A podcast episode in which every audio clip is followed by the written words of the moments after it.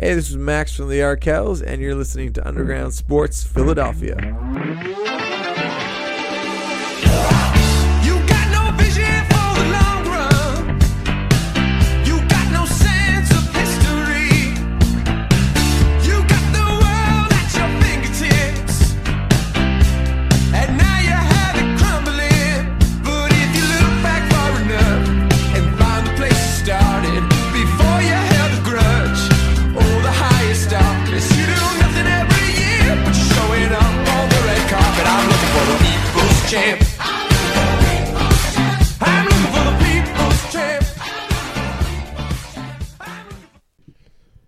What's going on, everybody? We are back. It is episode number 225 of Underground Sports Philadelphia.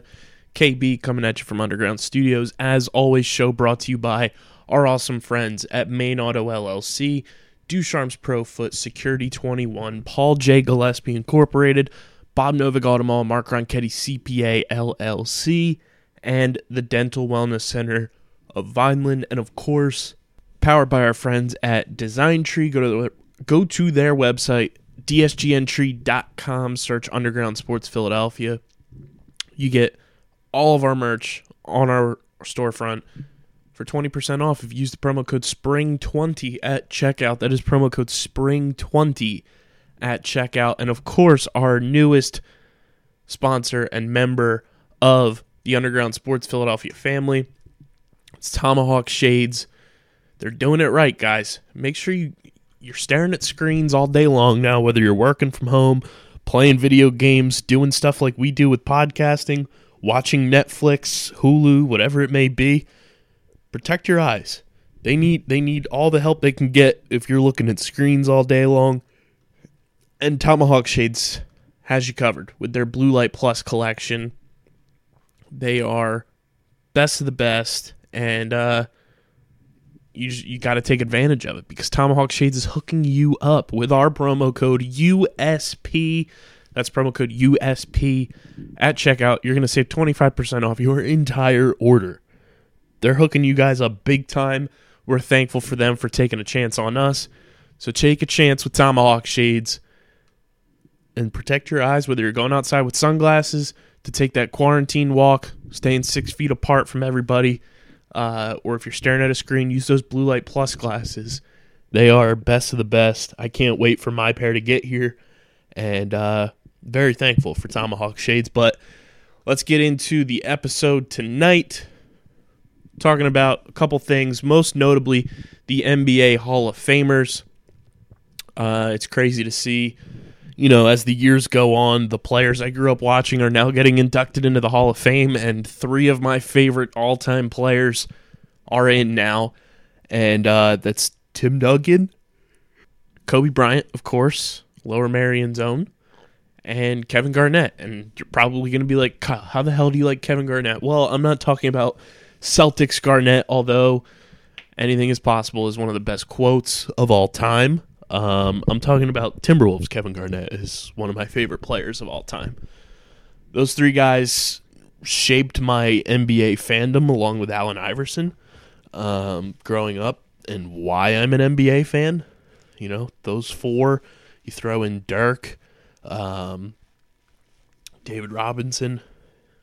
You know, there's a there's a couple more, but Steve Nash and Jason Kidd. But you know, those three guys getting inducted together is such an awesome thing. Um, you know, they are legends of this game. Tim Duncan, an absolute monster with the San Antonio Spurs, winning championships left and right. Now he's, you know, on the coaching staff, and he won his first professional game coaching when uh, Gregg Popovich was out for a game this year.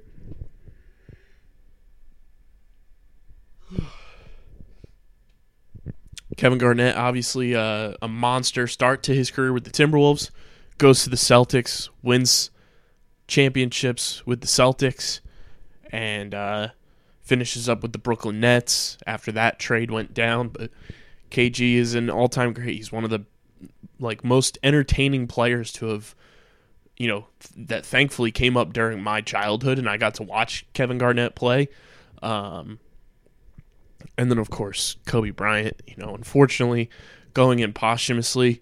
Um, but absolute legend of the game. Like all three of these guys have story arcs in the NBA that are absolutely, you know, legendary. They left their marks in such different ways and in incredible ways that you bring up their name and even people that don't really watch the NBA, your casual fans or people that aren't even, you know, basketball fans because of how they transcended the sport know who Tim Duncan, Kevin Garnett and Kobe Bryant are. And I think that is something that in life you should always aspire to do. Like whatever your career path is in life, whatever your path in life may be, you should always try you should always try and transcend what you're doing so that people remember you for everything you do and not just your career. You know, they should remember you for the type of person you are. Should remember you for everything you've done to kind of just impact your time here on this earth. And I think Kobe Bryant absolutely did that. And, um, you know, Kevin Garnett and, and Tim Duncan are just cultural icons. You know, people know who all three of these guys are, whether you watch them play basketball or you just heard them because of, you know, their celebrity status. They were cultural icons throughout my childhood, throughout so many people's upbringings. And, um, you know, it's really awesome to see those guys get inducted together. It's such a an awesome class to go in together. Um, you know, just the statistics alone is stunning for some of these guys, and then the rest of the class, unbelievable. Tamika Catchings, one of the best WNBA players to ever grace a court. Um, just absolutely dynamic. She was a rock star in the WNBA before it was even getting the notoriety it does now. Um, you know, Tamika Catchings accolades 10 time WNBA All Star, 12 time All WNBA. She was the 2011 WNBA MVP, a 2012 WNBA champion, 1998 NCAA champion. Um, just an absolute force in the game of basketball. And she's getting in rightfully so alongside Kobe Bryant, Tim Duncan, Kevin Garnett, uh, Kim Mulkey going in nearly 600 wins in 19 plus seasons as Baylor's head coach, 18 NCAA tournament appearances, three NCAA championships, two time AP College Basketball Coach of the Year, inducted into the Women's Basketball Hall of Fame as a player in 2000.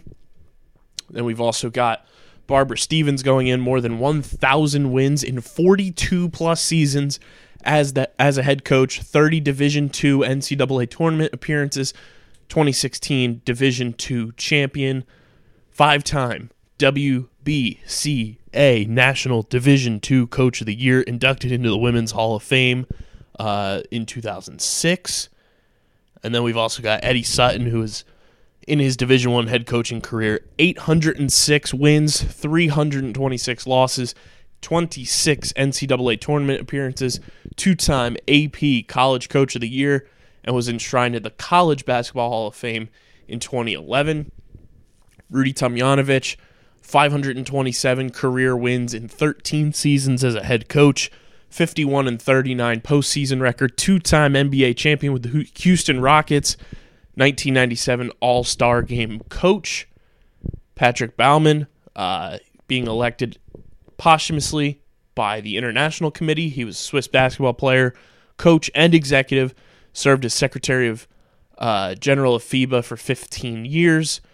And uh, that's your class. And then you've also got the 2020 Basketball Hall of Fame award winners. The Bunn Lifetime Achievement Award going to Dr. Tim Nugent, founder of National Wheelchair Basketball Association, served as the commissioner for the first 25 years. Your Curt Gowdy Media Award for print is going to PTI's Mike Wilbon, 30 years covering uh, all types of things at the Washington Post as a columnist. covered every NBA Finals since 1987. Your electronic Curt Gowdy Media Award winner is Mike Breen.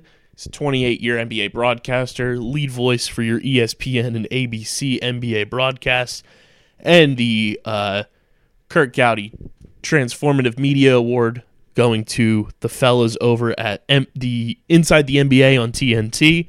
They've won nine Emmys. Show spans more than 30 years of NBA coverage. And your 2020 Curt Gowdy Insight Media Award goes to Jim Gray, 40 plus years of broadcasting experience, and has won 11 Emmy Awards. Um, just an all time class. You know, this, this NBA Hall of Fame class is so decorated. Um, and I think, you know, for all of these players, coaches, and just, you know, personalities in the sport of basketball to go in together, it's such a dynamic class. Congratulations to the 2020 Basketball Hall of Fame uh, inductees. The uh, upcoming Hall of Fame schedule as of now. Uh, Friday, August 28th, the class of 2020 media availability and the enshrinement tip off celebration and awards gala will go down Friday, August 28th. The red carpet show, as of now, is Saturday, August 29th, along with the enshrinement ceremony. And then Hall of Fame Springfield Celebration Day will take place, as of now, on Sunday, August 30th. So, leading the way, Kobe, Tim Duncan, Kevin Garnett, Tamika Catchings as your uh, your players that are going in, and um, just a, an unbelievable class that I think will go down as one of the best Hall of Fame classes we've seen in a long time.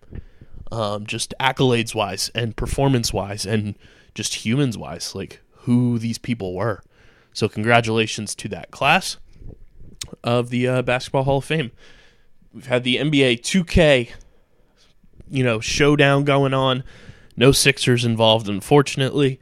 Um, but it's been interesting to kind of watch it take place. You know, the clips coming out on Twitter, guys joking around and everything. It's been it's been pretty cool to uh, see all of that go down.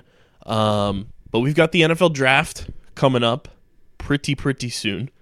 Um, still expected to go on as planned, and um, if you've been paying attention on draft Twitter, uh, the hot name right now for the Philadelphia Eagles for a lot of fans, and don't get it twisted. This all started from our uh, friend of the pod and host of just another football podcast that I am your producer of. Connor Miles brought up Denzel Mims. I'm pretty sure on our very first episode of the pod and has been tweeting about Denzel Mims for a while.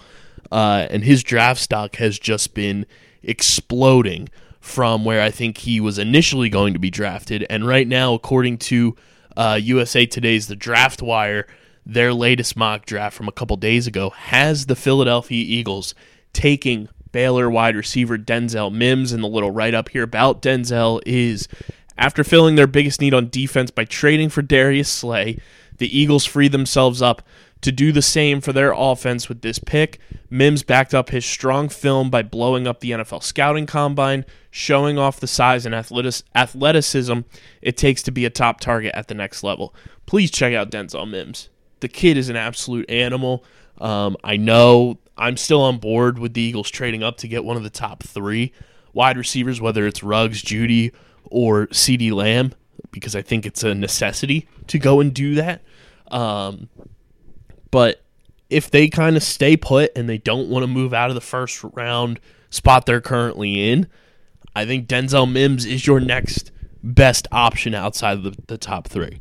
I love his athleticism. He's an absolute freak of nature, just top to bottom. The kid has what it takes, I think, to to be a legit number one wide receiver for a team in the NFL, and the Eagles desperately need that. So it's the perfect match.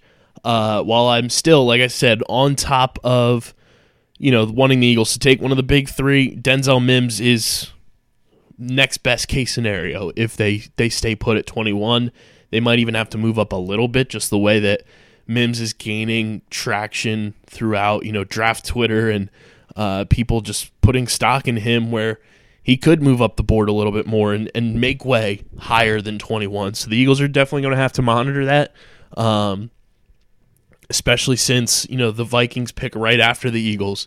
And their next guy that they have taking in this mock draft is Jalen Reagor, the TCU wide receiver, with the pick that they're getting from the Buffalo Bills um, for trading away Stefon Diggs. So wide receivers are, are a hot commodity for a lot of teams uh, in the NFL right now, and they're going to have to realize, you know, the Eagles front office is going to have to realize that they need to figure out what they want to do personnel wise soon. Like they need to figure out what their plan of attack is going to be, if they're going to move up, if they're going to stay put, um, because teams are going to jump other teams in this draft. I see a lot of trades going down draft night in the first round to move up, move back.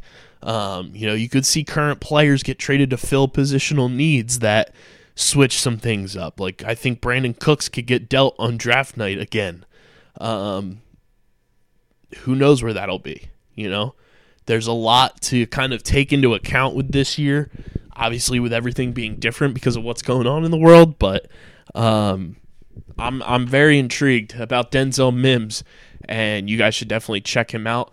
What I'm going to do right now is I'm going to cut to our friend Connor Miles and his interview with Logan Lamorandier, um, talking about the Detroit Lions, but most notably talking about Darius Slay and uh, what his impact he think the the impact he thinks that he's going to make in Philly, covering the Detroit Lions and everything. Great Lions insight uh, from Logan. So we're going to cut to that, and uh, we'll be right back.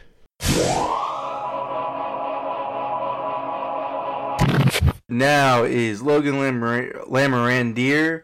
He's a writer for SI, covers the Lions for Lion Lowdown. Logan, thanks for joining the show, man. Hey, thanks for having me. Of What's course. going on? All right, so time to talk about this Darius Trace, uh, this Darius Slay trade. I think it.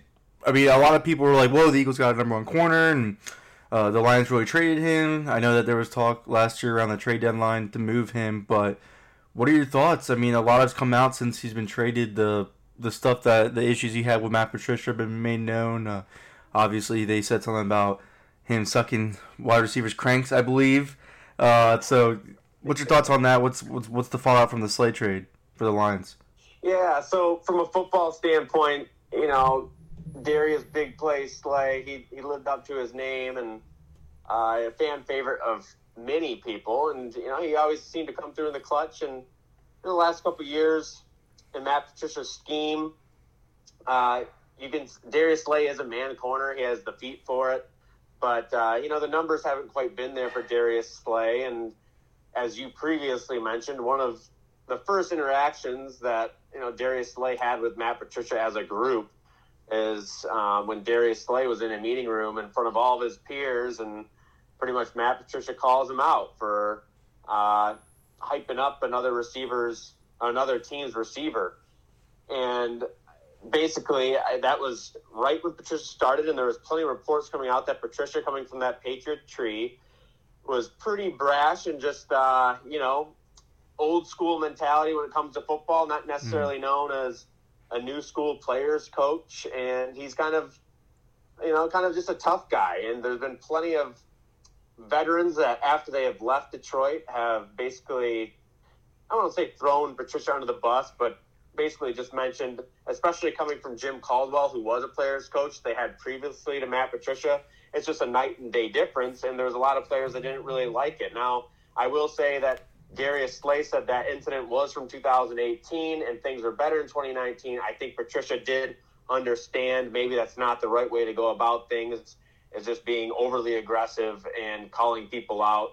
But, you know, coming from, again, Belichick, Belichick does what he wants, but it works because they're winning. And players can't really say a ton when they're winning and they're, they're happy. But with, with Darius Slay, he pretty much said he could never get over that. Um, there was some Quandre Diggs trade. Quandre Diggs was one of uh, Slay's good buddies on the Mhm. team, and that just kind of was a big surprise when that happened midseason last year.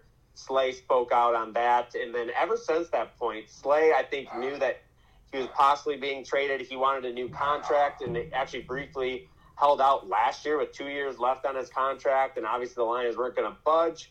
And then as the year progressed uh, last year, it just got to the point where I think Slay knew that he wasn't going to get a contract. I don't think the Lions necessarily liked his attitude, and he wasn't a yes man. And it's funny, you, you kind of look at all the players the Lions have had over the past couple years that are like vocal on social media or just have a, a personality in general, you know, that people can see or they talk their mind. Uh, they're pretty much all gone. And Slay was kind of one of the last ones. And I think that's just a, a culture thing that the Lions are looking for. So I think with what pay, obviously the Eagles lined up a three year extension for him, making him the highest paid corner, which is what Darius Slay wanted. And I don't think the Lions are willing to do that. Not necessarily so much for his on field performance, but just because I don't think they liked the feeling was probably mutual. I don't think they really liked each other very much. Now, Slay didn't say anything bad about the city of Detroit. He was very giving to the community, a great all around guy, but as far as a personality fits, it just wasn't there. So it's, it's tough to see him go uh, as from, coming from a Lions perspective because he is the best player on their defense. And with the team that only won three games last year, they need all the help they can get. So, you know, he is 29 years old, and the Lions got pretty much what I expected for in return. I know a lot of people look at that Jalen Ramsey trade they got a couple first round picks, but that is also because Jalen Ramsey is just entering his prime. That's that's not Mhm. Slay. I think he's kind of on the backside, but he's still a very, very good player. And you know the metrics and looking uh, at type of coverage he's consistently in, where no help, it's just man on man. He does a very good job. So I know I just spewed out a lot of information, but that's kind of uh, the long story about it. No, it's interesting because I mean, you see the Lions brought in Desmond Trufant. They just brought in Dale Roberts too. I noticed, uh, and then Yeah. obviously Jeff Jeffrey Okudah is the talk about number three consensus pick on most mocks. You you could understand from a standpoint of hey, you know, we're at this point where we're only won three games and Darius Slay again is on the back end of his career. We can try to get value for a player who doesn't want to be here anymore. But I think just the he pretty much threw. He, I mean, I know that he did admit that things got better the season before, but uh, again, he was the third most third most used corner in uh, press coverage snaps. And I think with Darius, you you want to see more of a mix with him, especially with the hamstring injury he suffered last year too, as well, right? Am I correct in thinking that slowed him down in press a lot? A little bit, but um, I mean that's just the Lions scheme that they run, and um, but he had his best year when it was a little bit more mix of zone, and that was 2017 Slay did, and that was under Teryl Austin's defense and Jim Caldwell's um, when he was the head coach, and a lot of Slay's picks were off of zone coverage where he could read the quarterback's eyes and had his eyes in the backfield and was able to break on the ball because he has some of the best feet I think in the game right now as far as the change of direction and just the ability to break on passes and be a playmaker. He is he is a playmaker, and you saw his he was still getting plenty of pass breakups. He's super sticky in coverage, but it's kind of funny too looking at the Desmond Trufant contract. Another thing that I don't think a lot of fans considered is the when the Lions traded Slay, they freed up ten and a half million dollars in cap space, so that mm-hmm. allowed them to basically give that 10.5 million, which is exactly the yearly average that Trufant's getting. So in return for Slay, not only are you getting money for Trufant, you're also getting a third and fifth round pick. So um, as far as the scheme goes, though, like you said, I think he, he's definitely one of the better press man corners in the league just because of his, because of his quick feet, but he's got some real zone skill as well. So, do you believe Desmond Trufant can fill fill that void? I to me, when I was studying him, I feel like his better days are behind him because of the injuries. I think they finally caught a toll with him. But do you believe he can go ahead and replace Slay? I don't think it's a even match for Slay, and yeah, he. You're looking at his production he had last year, Trufant. He did have an injury, but he had four interceptions in nine games. He was playing pretty well, um, and he's a very good athlete. He, him and Slay were actually in the same draft, and Trufant was drafted ahead of Slay. And a lot of it was just because of his athletic profile. So I think he can be a very good man corner, um, like Slay. You know, he is. Anytime you never really know at what age these corners are going to start to fall off um, because it can happen quickly when guys rely on athleticism because all of a sudden as they age that speed and you know their quickness just kind of goes away. Mm-hmm. and when you lose a step in the nfl it's a big deal. So i, I don't think looking at the contract that Trufant got it's kind of a good indicator of what you the, the league feels about a player. And being that he only costs $10.5 million per season compared to slay's 16 $1.6 million per year uh, new average that he had with his extension. You know, I don't think it's fair to say Trufant should be Slay. It's, it's kind of going to be more of a committee um, and expecting other guys to step up. And you mentioned Okudah. Uh, the Lions do have a pick at the top, you know, top three in the draft. Maybe they trade down, but there's there's going to be other options. It's not going to be easy. You're not going to just be able to replace Slay with one other individual. Right. So we'll we'll get into the draft targets later because I believe that they should target Jeffrey Okudah, but we'll get into that in a second. But let's go. Let's focus on Matt Patricia and Bob Quinn. Uh, year year three for Patricia is the seat getting warm a little bit because I, I think a lot of when Quinn came in, he still had Jim Caldwell for the year, I believe, and then he decided to bring in his own guy, and so far it hasn't worked out. What do you think's the status of those two? Well, yeah. So Quinn was uh, Quinn came in four years ago, and he had Caldwell for two years. Right. And you know, Caldwell's last season they won nine games, and that wasn't good enough for Bob Quinn. And I, you know, it's kind of speculation, but everyone always assumed that it was going to be a New England Patriots guy once Caldwell was gone, just with that Bob Quinn coming from the New England mm-hmm. organization, that it was likely going to be Patricia. And so that's Patricia was brought in to win. And considering that he won six games in his first season, he was already, you know, a lot of fans were disgruntled.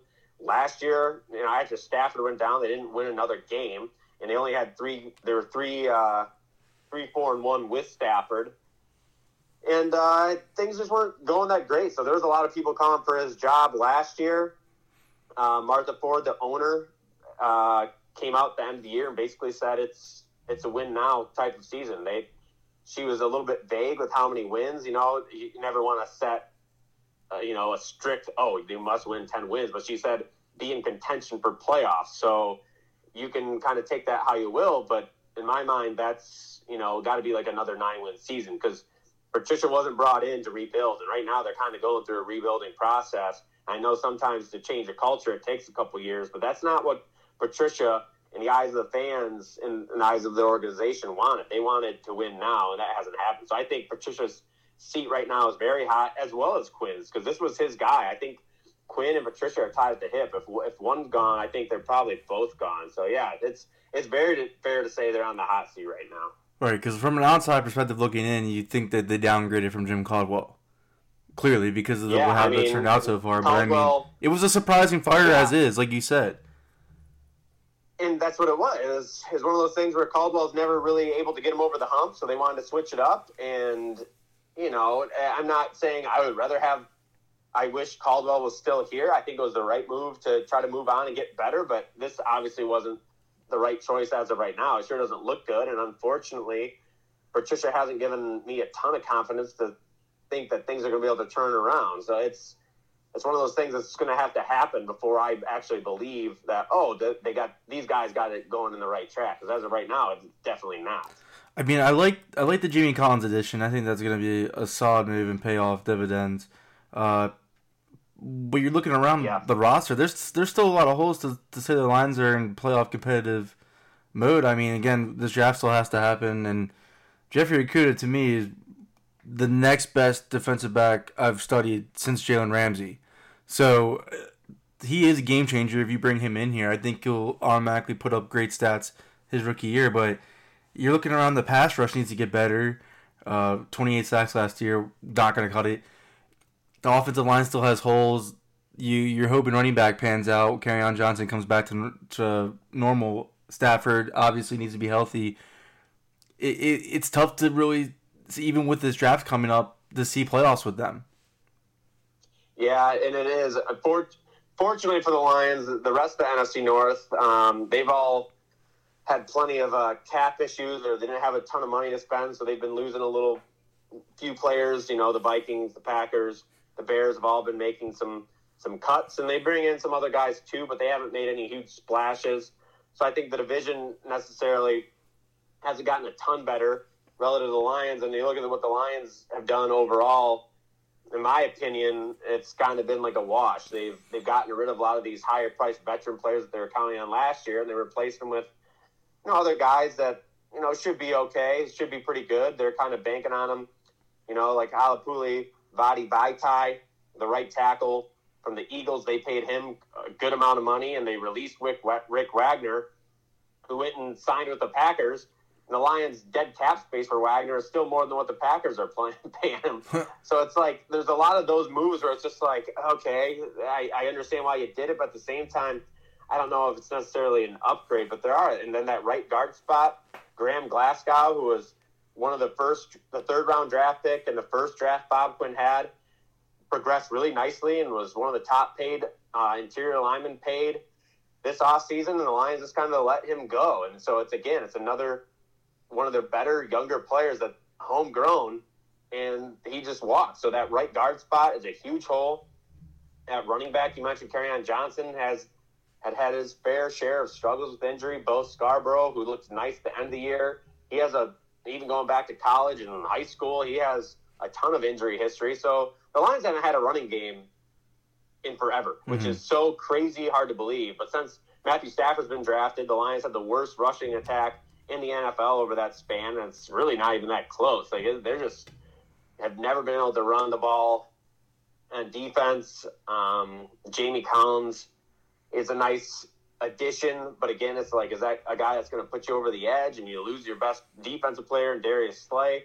So it is. It's, it's a bunch of shakeups, but it, again, you go back and look. It's like it, did they really get better with all these players they released? Uh, Snacks Harrison is another guy who had a down 2019 year, but he used to be just an animal against the run.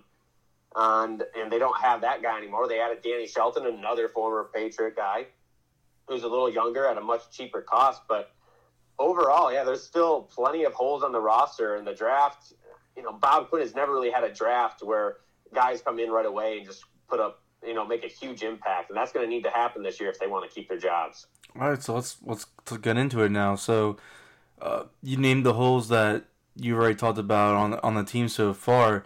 What would you like to see them do with that number three pick? I think if I'm the Lions, I'd definitely go ahead and take Jeffrey Okudah. I, I depending on if Chase Young is there. Yeah, no, I'm I'm right there with you. If Chase Young isn't there at three, ideally, you know, if Tua is everything that people say he is, and you know, all the medical reports keep coming out that he's healthy. He said he's 100% healthy and that he can play today. You know, who knows if that's a smoke screen? You know, coming from agents, you can never really believe everything they say. They're trying to make their players money. The players are trying to make money. And given the the weird situation that we're in with the coronavirus, you know, the medical checks, uh, team medical checks can't be nearly as thorough. So you just kind of wonder. But you know, ideally, the Lions could trade down with Miami to you know pick five, get another couple extra picks, and still get Okudah. But as of right now, I think Okudah. The Lions have a need for a corner. Uh, they don't have a number two corner behind Trufant. They need a long term solution there as well.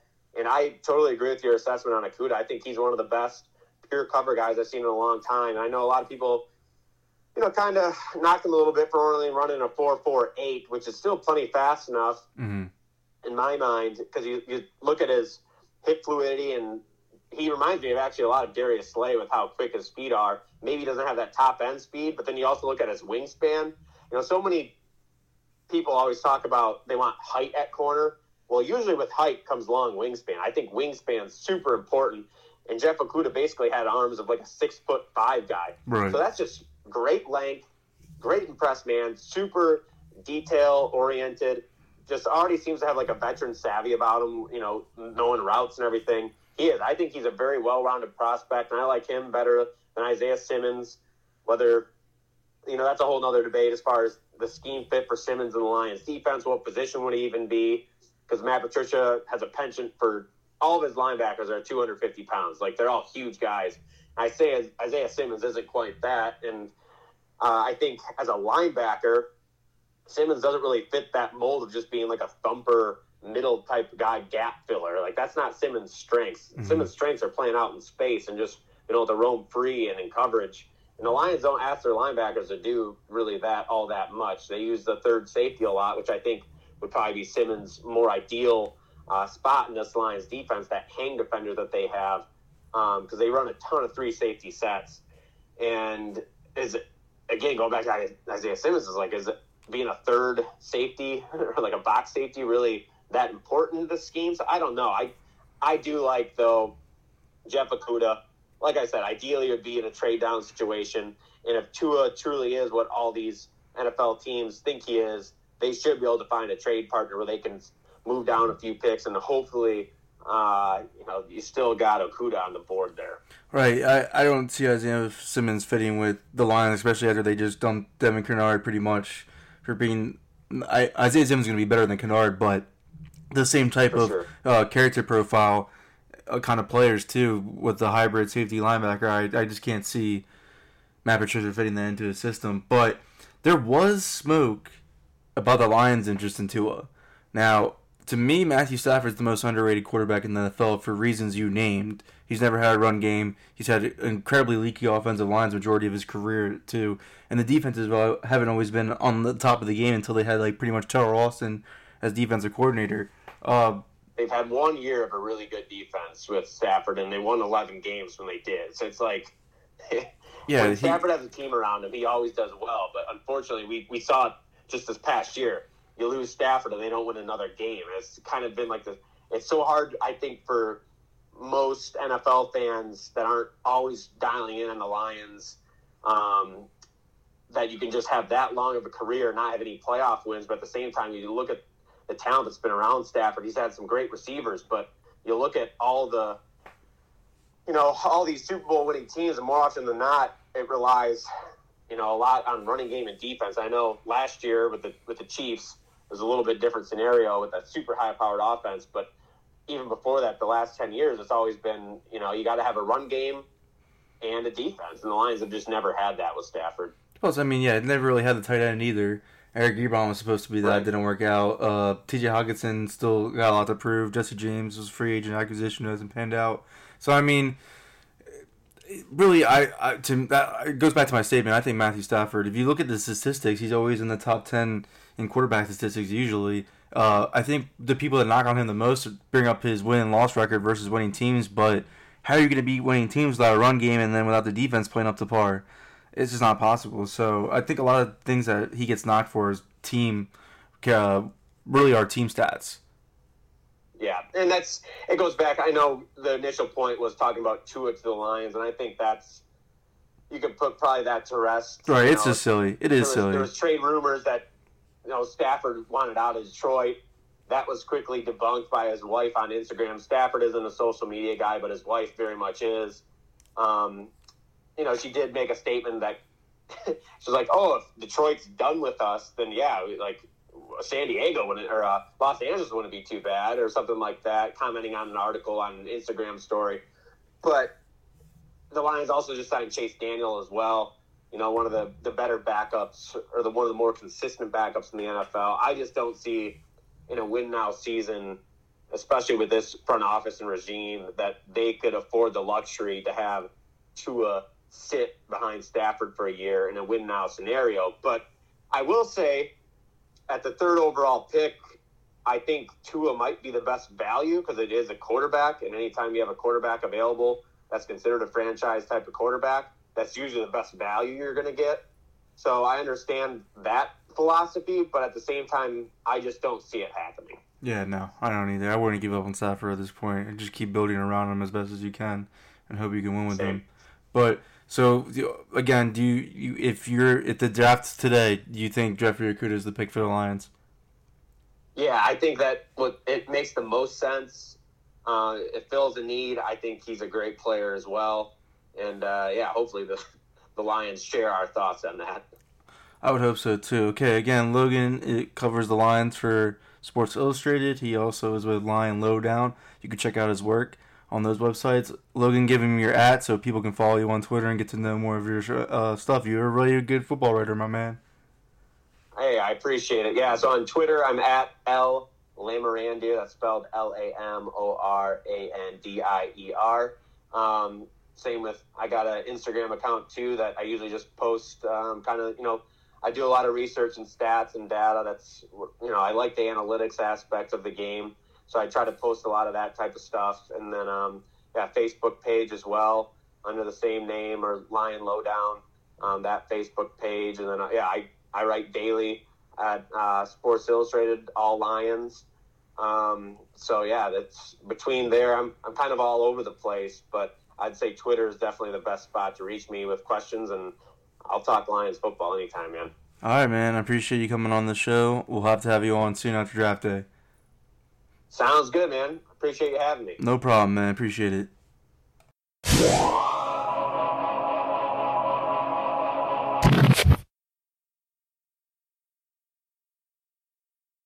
Make sure you guys are subscribed and checking out just another football podcast. Uh, it's Connor Miles, friend of the network. His podcast, he started to ask me to come on board as his producer, and he is pumping out so much content for it, getting guest booked left and right. We've got draft specials coming up very, very soon on that pod feed. So make you che- make sure you check it out at another FB pod on Twitter, and make sure you subscribe to that podcast as well on your favorite podcast app. Um, some other interesting stuff from this weekend. Uh, Rob Gronkowski is now a champion in the WWE. Uh, never thought I'd say those words. It was weird watching it on the timeline. I'm not a wrestling person whatsoever. Um, I leave that to the experts all around the world that do watch wrestling. But you know, Rob Gronkowski is a a polarizing figure, and he's now a WWE champion. So interesting stuff there. But Yahoo Sports tweeted out uh, an interesting conversation. I mean, we you've heard this question posed a ton over the years, um, and the question is: any player, any sport, who most deserved a ring and never got one? And I've seen so many responses with Larry Fitzgerald. And don't get me wrong, I'm a huge, huge Larry Fitzgerald fan. And it's not just because he wears number 11. I've loved Larry Fitzgerald for as long as I can remember. Um, but guys, Larry Fitzgerald's still playing football. So I don't think he qualifies, in my book at least, for an answer to this question. Um, but I want to know what you guys think. So tweet at us at Underground PHI or leave it in your Apple Podcast review with a five star rating because you know the deal. We got standards. We know you do too. Uh, any player, any sport, who most deserved a ring and never got one. Um, I also saw Brian Dawkins, and it's odd because yes, Brian Dawkins didn't win one in his playing career, but he did receive one as a member of the front office when the Eagles won the Super Bowl in 2017. So that's why I base my decision. We tweeted it from the Underground Sports Twitter account as well. I think it's Roy Halladay. Roy Halladay never winning a ring is criminal in my book. It's absolutely absurd that a player that dominant, a pitcher who dominated in both leagues, both in the American League and the National League, the way Roy Halladay did, winning multiple Cy Young awards, having a perfect game and a no hitter in the same season, and never winning a championship is just so criminal uh, that it never happened. And to think that Roy obviously will never win one is so upsetting. Um, but Roy Halladay is leaps and bounds easily my answer to that question. Um, let us know what you think about that question. I want to know your answers. Let me know what sport you guys are, you know, basing this off of. Obviously, it's in any sport. If I had to pick all of them, definitely going Roy Halladay for for baseball. Um, for football, whew, man, football's a tough one. I mean, playing career wise, I I definitely would say Brian Dawkins. Um,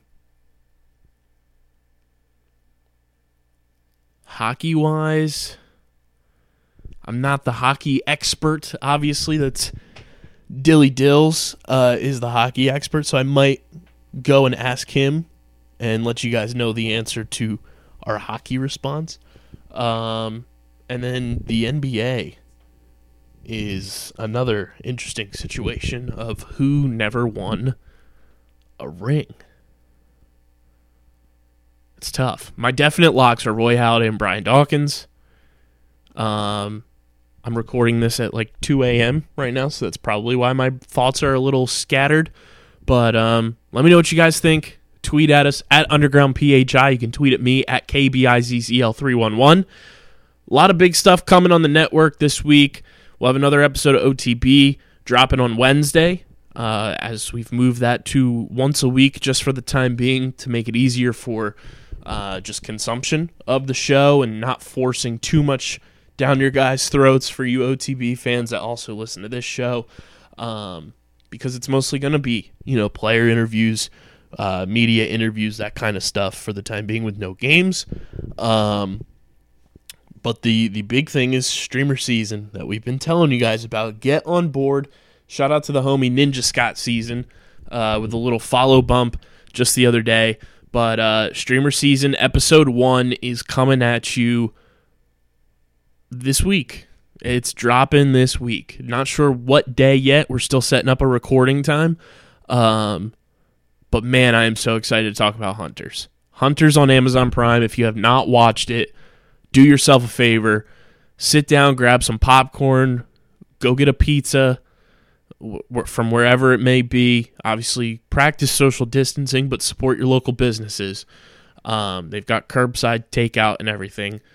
Get a pizza, get some popcorn, and load up if you need caffeine and uh, watch Hunters on Amazon Prime. It is one of the best shows I've ever watched. I'm going to be on the episode. Dom is going to be on the episode because Dom's the one that recommended I watch it, and I was hooked from the very second I started. Uh, Kevin Guest might be on the episode, and Dilly Dills might be on the episode. We're still working it out, but it's dropping this week. I'm letting you guys know. We're not delaying any longer. Um, obviously, there's a lot of shows that we want to talk about as well, but our first three episodes, we have them lined up. We're going to be doing Hunters as episode one, giving you guys some time to digest and watch and then listen to the pod. And then we'll be breaking down Tiger King. I know it's been the hot commodity docu series to watch. I finished it. It's absolutely unbelievable. Um, Tiger King will be episode two, and then we're gonna open it up with some comedy, and we're gonna have fun and, and shoot the shit about Bert Kreischer's comedy special, Hey Big Boy. Um, very excited for all three of those, and then uh, we have some some terminology and some fun stuff coming on that show that we'll talk about when it comes to series that we've just never watched. Uh, one of them for me being Ozark. I've never watched a single episode of Ozark, but I want to. So uh, we have some some fun stuff coming on streamer season uh, this week, next week, a whole lot of stuff. I'm very excited, can't wait, and um, like Denise said on Survivor, and Joel Embiid has said for many many years, trust the process. And as always, guys, make sure you check out our friends at Tomahawk Shades. They're doing it right. They are the best in the business when it's coming uh, to you from the the sunglasses, the blue light glasses, everything in between. Tomahawk Shades is your way to go. They started on Long Island in 2013, uh, and they're taking a chance on us and hooking you guys up big time. So when you go to checkout, use the promo code USP, save 25% off at checkout.